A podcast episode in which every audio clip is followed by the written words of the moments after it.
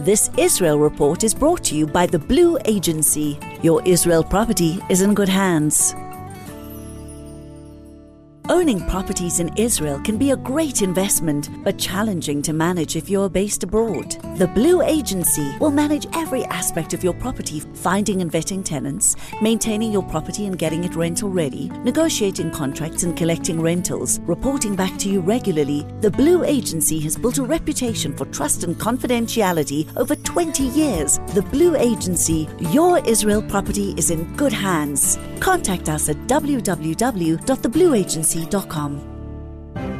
The Israel Report for the latest news and insights with Anthony Reich. Anthony Reich, Boker Tov, good morning. How are you? Boker Tov, um, two little snippets of information. Uh, first of all, a terror attack took place yesterday um, on the outskirts of Jerusalem. And this attack involved a 14 year old boy who tried to stab IDF soldiers at a checkpoint just outside of Jerusalem. And if we don't already know this, and I think that many of us do, but if we don't already know this, this is the clearest possible indication that terrorism is taught from a very, very early age through the schooling system because there's no reason why any 14 year old would want to stab an IDF soldier unless he's been educated mm. to believe mm. that that's the thing to do.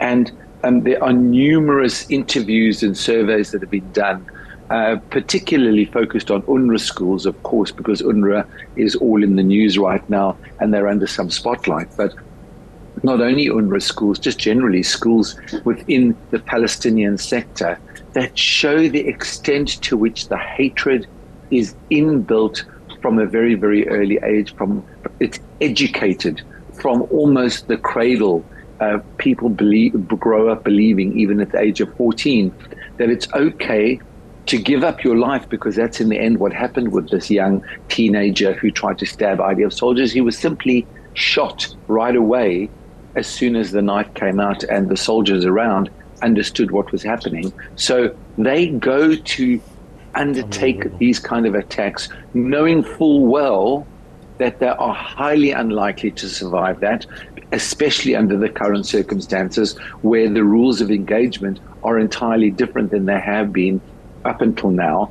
Uh, rules of engagement say that under any circumstances, if there's an immediate threat, that uh, live fire needs to be used, and that was certainly the case yesterday um, in this terror attack. So, just another example to just reinforce how much the hated, hatred is built in and educated. And until we can get rid of this, in a generation or two, and I'm not really quite sure anymore how um, this is supposed to be done. But until we get rid of this hatred, unfortunately, there are very, very few prospects for peace in this region. So that was just my first rant that yeah. I wanted to and have. in fact, and I was the watching second, it, sorry, Anthony, I was just watching it yeah, on, on social on. media, and the way in which, of course, it was reported by those who are not fond of Israel was Israel executes 14 year old boy. And uh, well, that was almost uh, predictable, wasn't it? It right? was, but it's just so so crazy how how obvious it is. Yeah. So that was the first rant. The second snippet of information, which was very interesting for me, is the fact that the sister of Ismail Haniyeh was treated in an Israeli hospital yesterday after she gave birth to a premature baby. Now, just to make it clear, she is married to an Israeli Bedouin.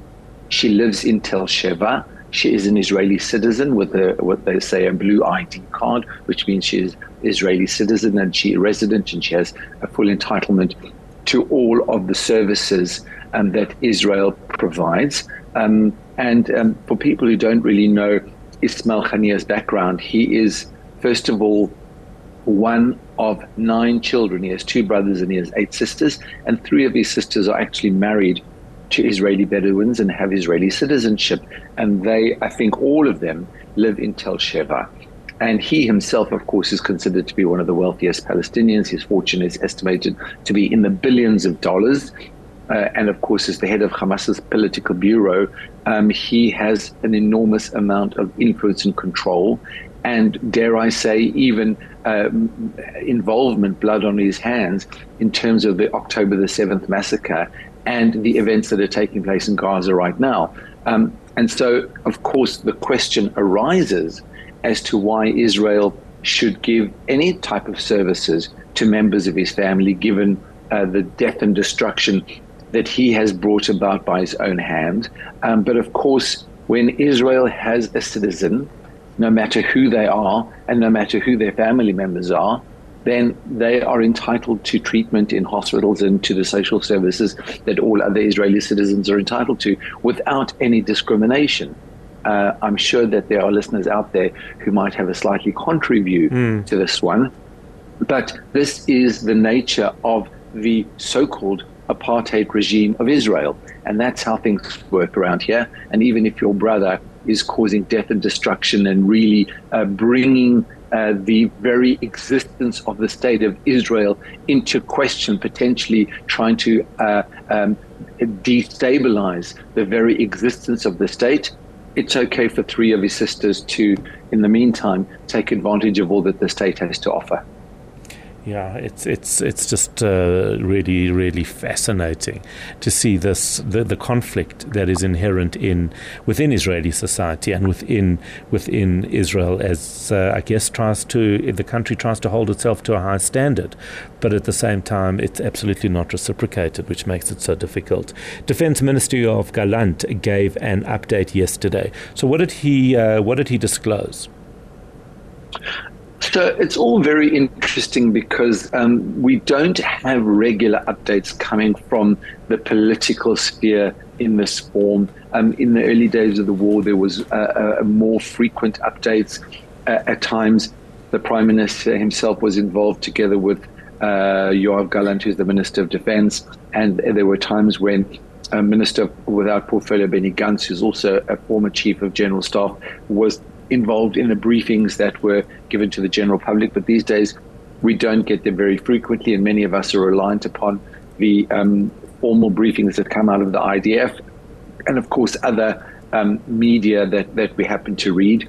And let's make no pretenses about the fact that this is a propaganda war of major proportions, and that our government um, is giving us information that they want us to know and more importantly, that they want the enemy to know. Because don't forget that we are receiving the same information as the enemy, or perhaps the other way around. The enemy is receiving receiving the same mm, information mm, as mm. us. And so, to the extent that we are being told things, potentially what we are being told is not really for our ears. It's potentially for the ears of the enemy, for them to take on and to take this into their considerations in terms of what they might do next. And this is a propaganda war, a proper propaganda war of major proportions. Um, and everything that we hear and that we read, we need to recall is highly sanitized and very, very carefully thought about before it's put out into the public domain.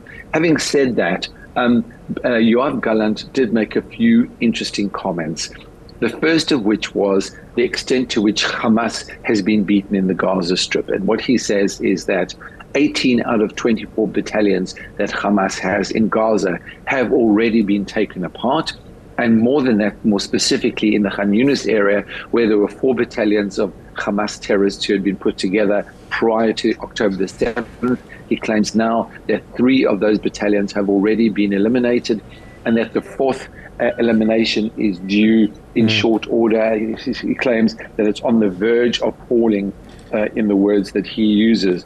Um, so once again, we're all kind of just trying to work out the extent to which this is information that they, they really want us to know about, or whether this is information that they're hoping the enemy ears will will get um, get to in order to understand um, what uh, we are intending and what we want them to know about um, from um, our, from our perspective. He also speaks a lot about Ismail uh, sorry, not Ismail Haniya, he speaks about Yahya Sinwar. Mm, and he mm. claims that Sinwar is moving around as what he terms a fugitive terrorist, that he really has no links to the outside world because he's moving around uh, as much as he possibly can in order to avoid capture. Um, we know from other sources that he's probably surrounded by uh, uh, hostages. That's at least what we'd been told previously. Um, the message from Yoav Gallant was that Sinwar is it's only a matter of time before Sinwar will be captured and that he's on the run and that he's a fugitive and really giving him a very, very low kind of public grading in terms of how he's being viewed by the Israeli side. Um, but I think that the capture of Yahya Sinwar is going to be a little more difficult than he wants us or others to think um, in this particular instance. Um, and I'm not sure to what extent we can honestly believe the fact that Sinwar is probably within crosshair range, that we probably know where we are. I'm not really quite mm, sure mm. how to interpret all of that, but it's certainly a fascinating uh, piece of information. And um, he um, also talks a little bit about the return of the hostages, uh, intelligence tracks that the IDF have recently found in order to track the hostages and in to, to, order to track uh, Sinwar's movements himself.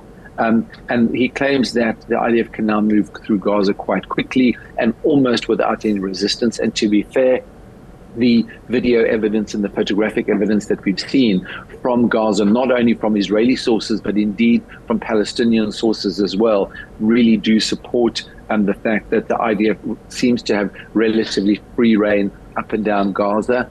There is a lot of talk about what happens now in terms of what happens in North Gaza, to what extent the IDF will continue to keep control over North Gaza, to what extent uh, Palestinian ref- uh, refugees, citizens who formerly lived there before the war uh, will be allowed to return. It is a pretty much a wasteland. A lot has been destroyed, a lot of infrastructure, a lot of residential units. There is very, very little to return back to in terms of uh, inhabitable areas within Gaza.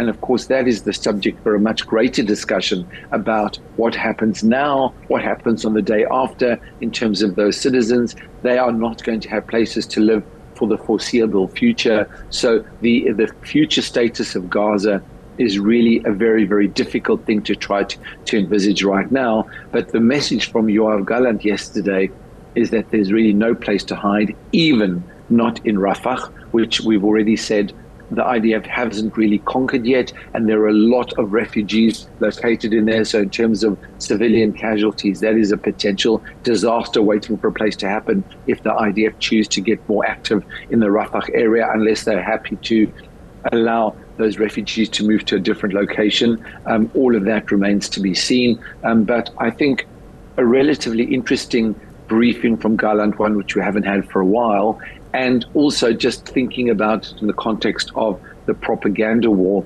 and what the message is that he's trying to send out to Hamas when they listen to this. Yeah, it's it's fascinating because I, I saw those statements, and the, the very first thing that I thought as well was this is such a clear message to him directly that uh, we're mm. hunting you down, and we know you keep moving around, but we'll find you. Uh, so there, there, there, was hmm. no doubt that that messaging was uh, was for him to, to humiliate him in, in a way and to create this the, the impression that he was uh, yeah that, that, that he was running scared, which is obviously yeah. Not, yeah. I agree because I think the concept of humiliation is a very, very important uh, tool that has been used by the IDF, whether it be showing those groups of Hamas terrorists all sitting on the floor um, without clothes on or with their hands tied behind their backs, with one IDF soldier with a weapon guarding 20 or 30 or 40 of them, all of them looking pretty miserable. If you know that is the form of humiliation which the Arab world is very sensitive to. And there have been those images published quite purposely in order to create the image of humiliation that Israel has really taken control of the situation. And this is what your best fighters look like now. Maybe then it was whatever it was then, but right now the situation has changed quite dramatically. And those pictures of humiliation and the mm, signs and messages mm, of humiliation are a really important psychological to, tool to use for the Arab world. Yep, that's uh, no doubt about that. What, uh, if any, are there is the update on the hostage deal? So again, a lot of propaganda information and a lot of messages coming backwards and forwards. Uh, the Israeli press are more inclined to quote people writing in the Wall Street Journal and other American publications than they are inclined to quote information that's coming out of our establishment, out of our government, out of uh, official sources within Israel. And it's interesting that um, we don't yet have a proper answer about whether the deal that was negotiated in Paris last week is really going anywhere or not. It's actually not last week anymore. It's more than a week ago.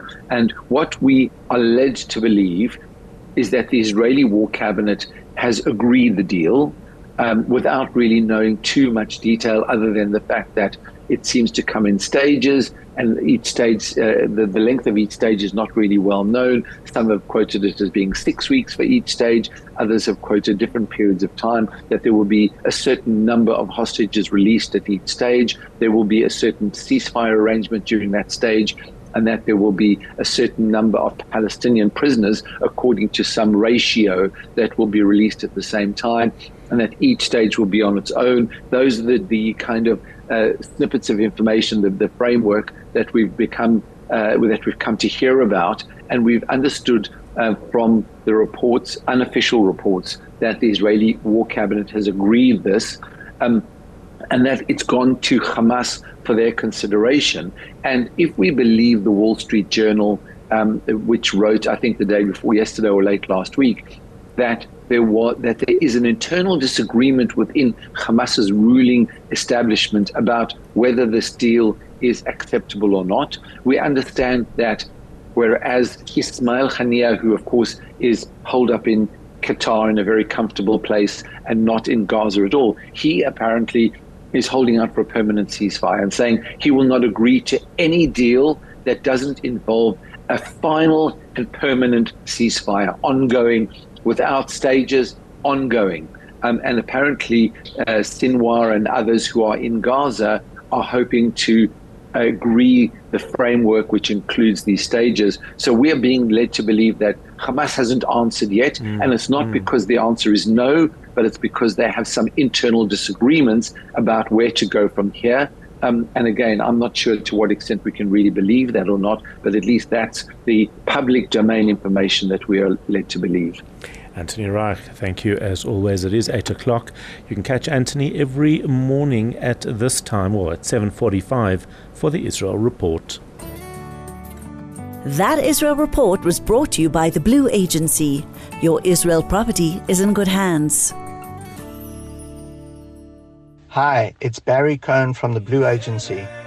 Israel is currently facing one of its biggest challenges ever all of Klal Yisrael is praying for the safety of our soldiers and the return of the hostages. We hope and pray that our soldiers and security forces will prevail and that they will all return home speedily and triumphant. We hold the hands of our clients and friends who have children serving in Tzahal, who are protecting Israel and Jews around the world. May Hashem protect us all.